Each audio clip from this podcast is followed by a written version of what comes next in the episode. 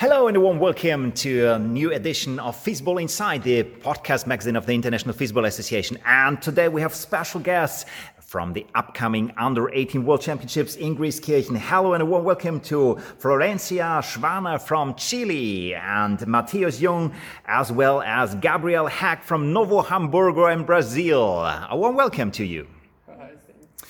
So all you three made the way to the city, the lovely city of Grieskirchen. Uh, so ladies first, Florencia, let's start with you. How was your trip to Grieskirchen? Um, it was definitely a long trip. Um, the flights are extensive. We was we were really tired uh, at the beginning, uh, the first days, but now we're okay. We're staying uh, with Priscilla in the same um, accommodation. So yeah. Coming to the Brazils, uh, you arrived a little bit earlier because you had to go to quarantine, and uh, maybe just can uh, explain us a little bit how was your way to the World Championships? Was there any training possibility for you in Brazil? How did it work out? Uh, so we had a little complications due to COVID to get together and train until around April and May, we weren't sure if we would be able to get our national team uh, together so that we could have a selection. But things got better. It seemed that it was for us to come here and we could play, but only for two or three months. And the trip was uh, a bit I don't know how to explain about it. Complicated. Many uncertainties, but yeah. In, in the end, you told me uh, in the pre uh, conversation that you are more or less from two clubs. What was the special situation with that? Yeah, exactly. Uh, because uh, we are from the south of Brazil, the situation is different in each state. And when we were training uh, with uh, Innova with our first team, we invited the guys from the youth team of Sogipa to play with us and the youth from Novo and make like uh, our national kind of national team with just the people around us to play because we couldn't call the people from other states because of the COVID restrictions and the COVID risks. So we got like a minimal number of people to train together with our first team. So we prepared against Novo playing with them, and then uh, we we still uh, selected people from other states, but due to COVID, they and the risk and how they were not uh, like in the group because they were in training and we don't play any competition since March 2020.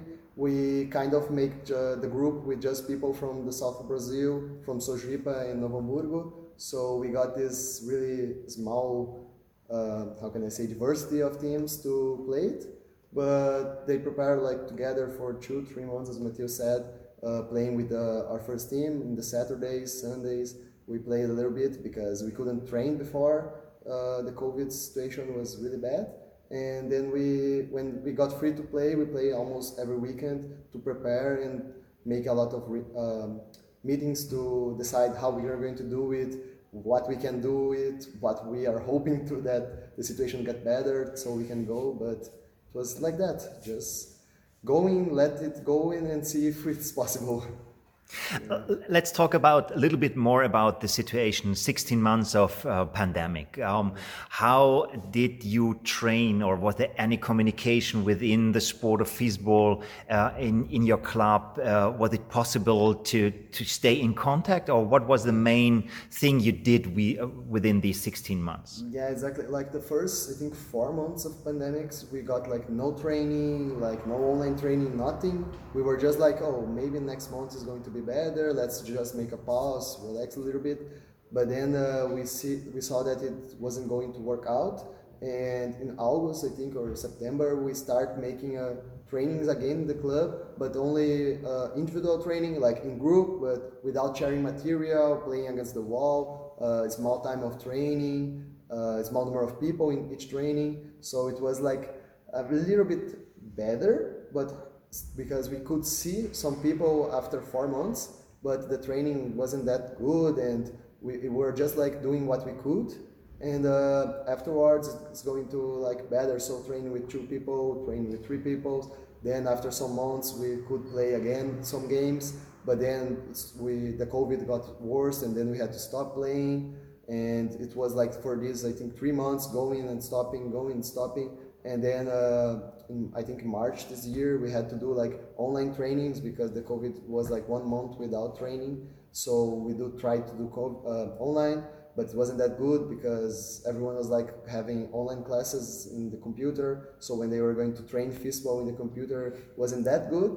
But then we tried different approaches, maybe seeing games of fistball of the world championships, talking with uh, other fistball like stars like Fausto with the young ones, so they got a little bit motivated.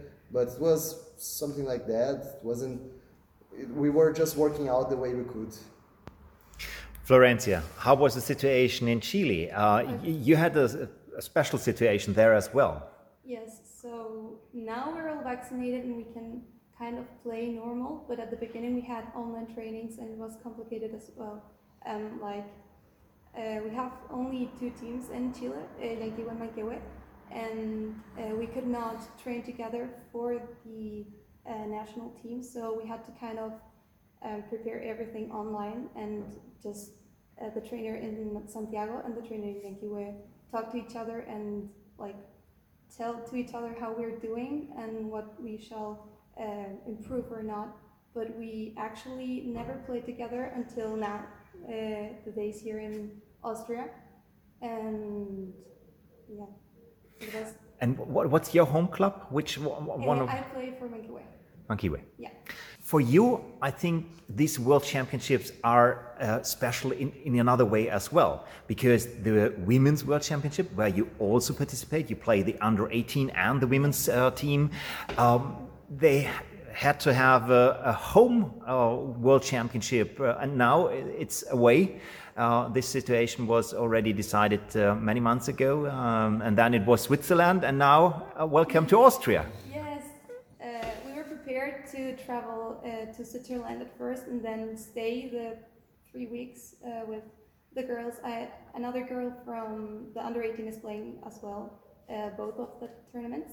And we were pre prepared to stay the three weeks we had to, uh, but then we got all mixed up, and now um, we're facing some uh, troubles in managing time and schedules, but we're we're gonna make it.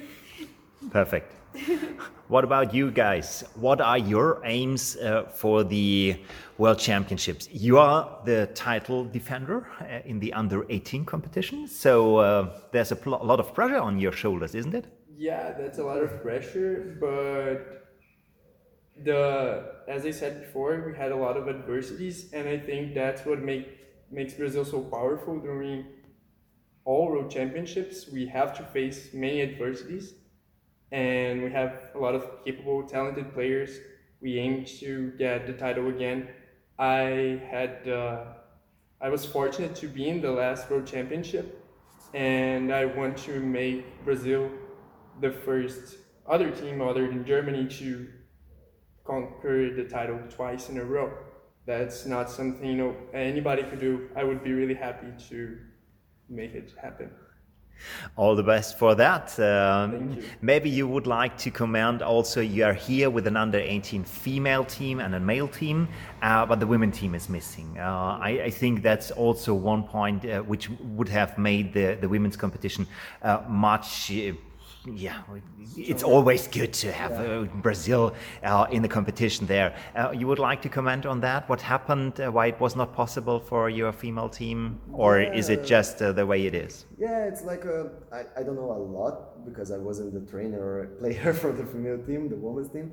But as a, I heard about it, uh, they couldn't come because the, the whole the major problem was that we the grand majority of the team would be the same girls from the under 18 team.